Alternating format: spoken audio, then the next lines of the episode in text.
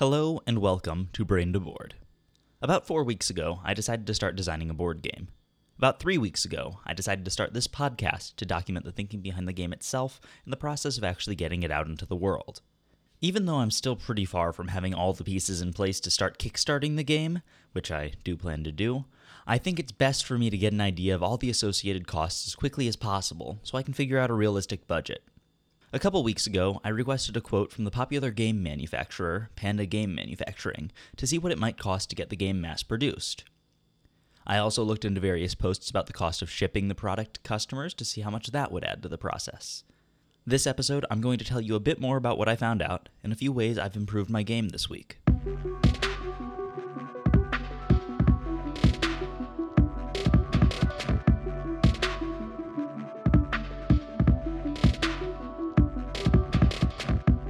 Alright, let's start with some of the stuff about money.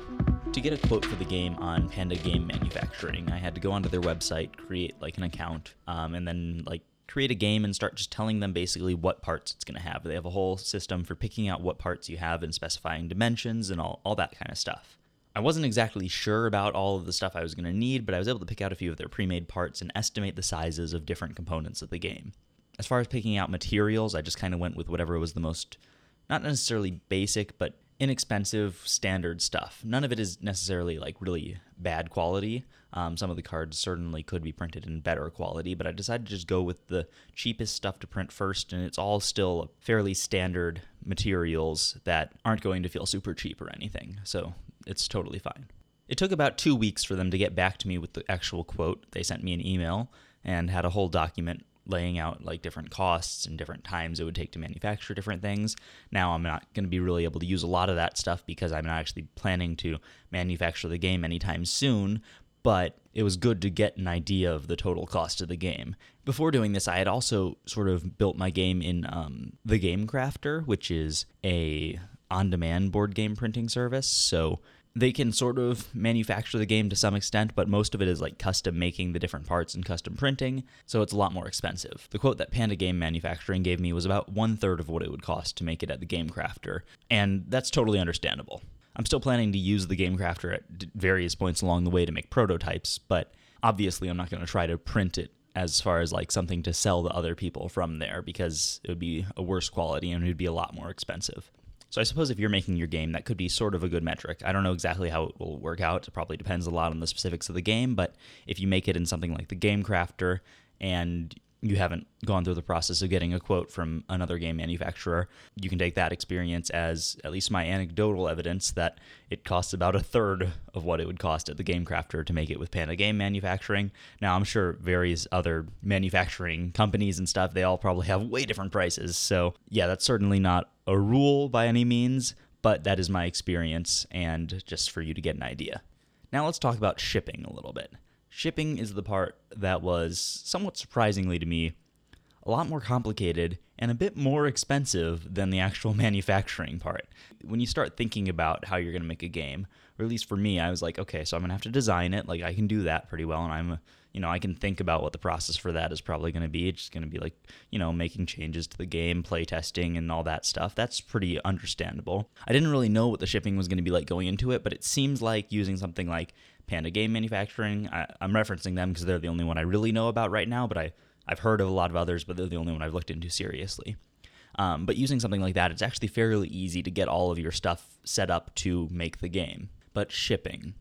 Shipping is a lot. You basically have to manage getting your games from whatever factory you manufacture them in to different like distribution plants in different countries if you're going to do it internationally, which I plan to and everything has different costs based on where it's going. And it seems like, at least on average, shipping the game is probably going to be about as expensive or a little bit more expensive than the cost of making the game.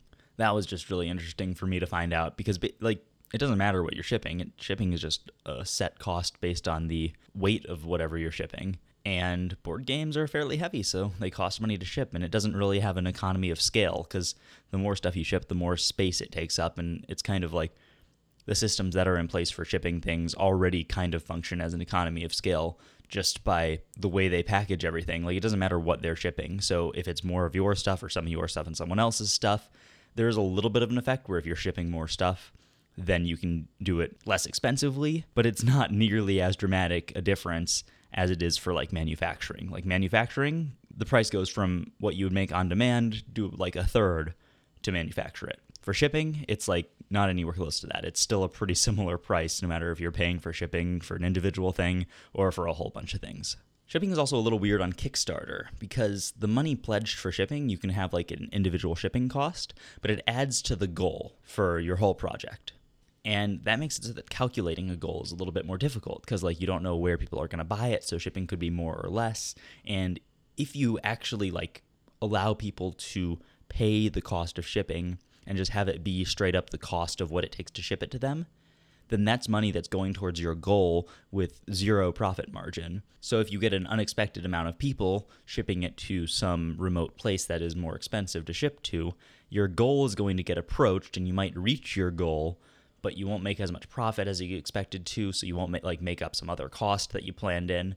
So you have to either sort of set your goal to be a bit higher than you would otherwise to account for that, or you can sort of overcharge for shipping and have it so that even when you're shipping, you're not just straight up giving someone the price it takes to ship to them. You're also including a bit of an extra charge to make up that difference. And you can either build that cost into like all of the shipping across the board, and then that would probably just actually make it make it so that you get make a little more profit off the game or you can build that into just like the remote places. So it's like if you want to ship it to here, that's more expensive, and then I'm also going to add like an additional charge on top of that uh, built into the shipping price to make sure I make up that difference and still make the same amount of profit on the game. Or you can overcharge to a place like the U.S., which um, tends to be pretty easy to ship to, and the shipping tends to be lower prices. But if you overcharge there to make up that difference, then it evens out the pricing so that everyone has more or less similar prices for shipping, and that can be a a good thing in terms of the image of the game. Like if everyone sees that it's like, okay,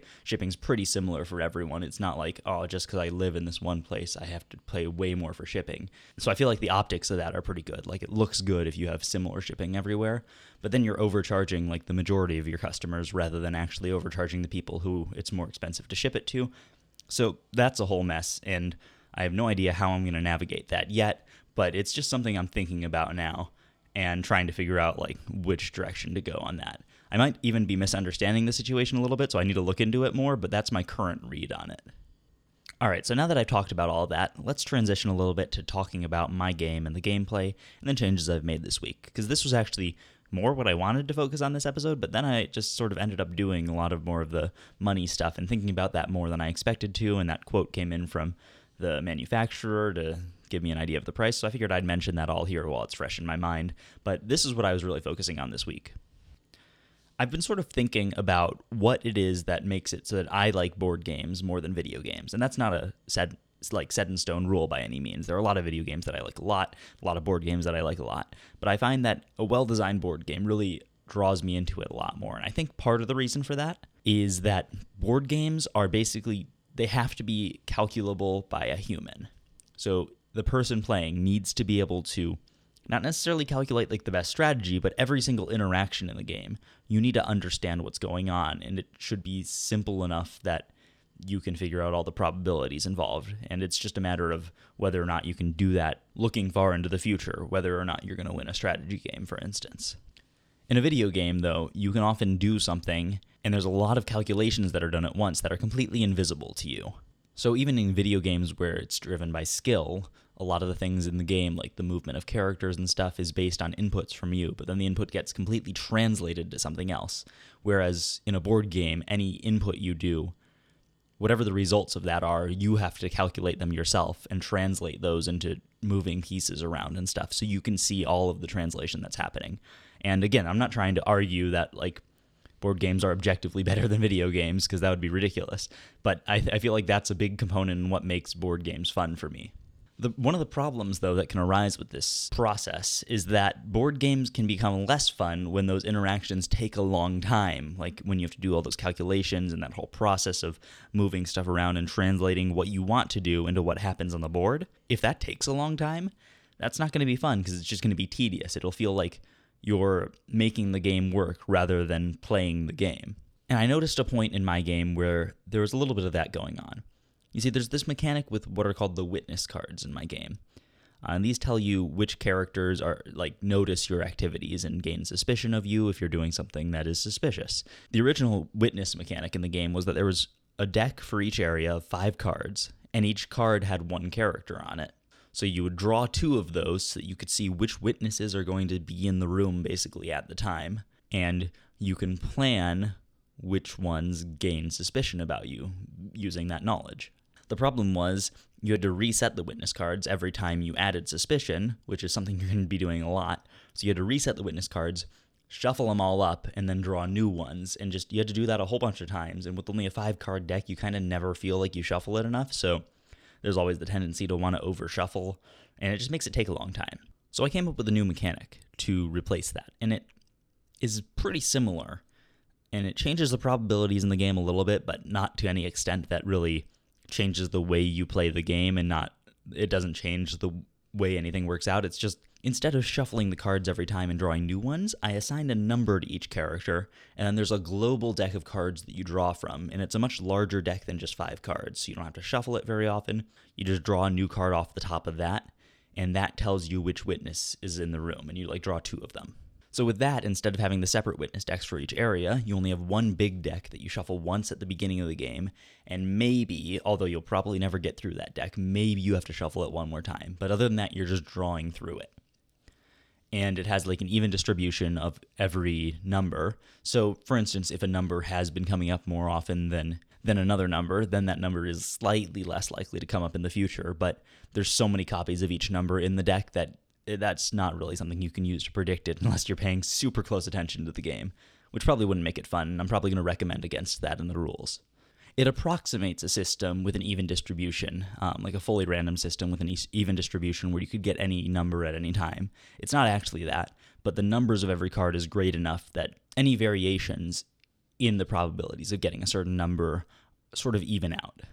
I did a playtest of the game with this new mechanic in it. Actually, a physical playtest with like a new physical prototype I made, and and the mechanic was much more playable. So it made it so that the whole game went a lot faster, and it was just it was more fun. You got to flip these cards. There's a little bit more suspense even in it.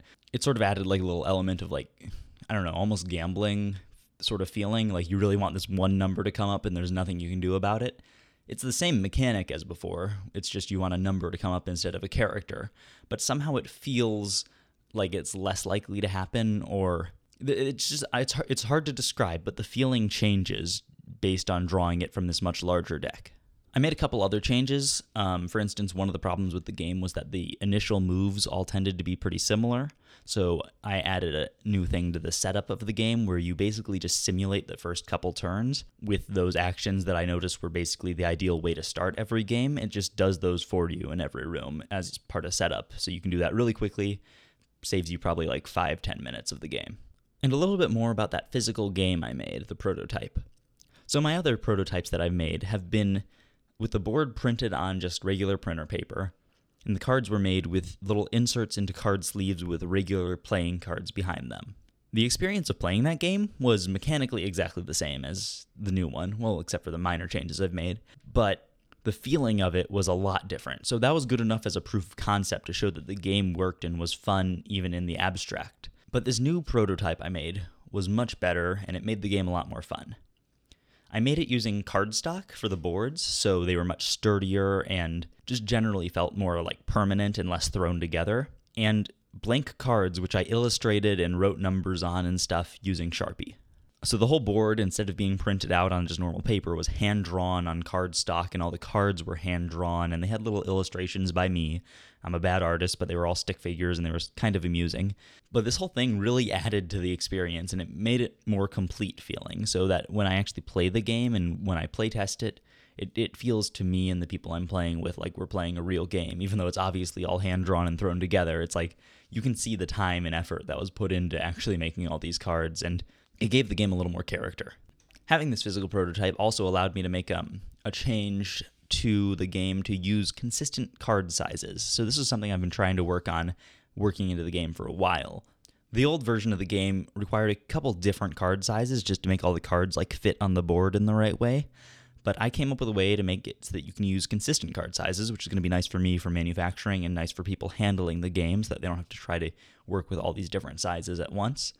Basically, the cards that I needed to not take up a lot of space, I figured I could just put them underneath the board. Like you can slide them under the board and just have a little bit sticking out. That makes it so that the cards are easy to handle, but they don't really take up any room at all because they're just hidden under the board. That was a really good system for that. So, overall, building the physical prototype and making the changes to make the game a little bit more playable has actually resulted in a much better game for physical play. The whole thing runs faster, it's more consistent, and you feel more like you're playing the game than that you are running the game, which I like. So that's about all for this episode. As always, you can email me at braintoboard at gmail.com if you want to get in touch. I release episodes of this podcast every Friday at about 10 a.m. Pacific time. I'm actually recording this one after that time, so this one's obviously going to come out a little bit later, but I try to get them out on time, and at least it's going to come out every Friday. The music in this podcast is by Technoaxe. Thank you for listening, and I will talk to you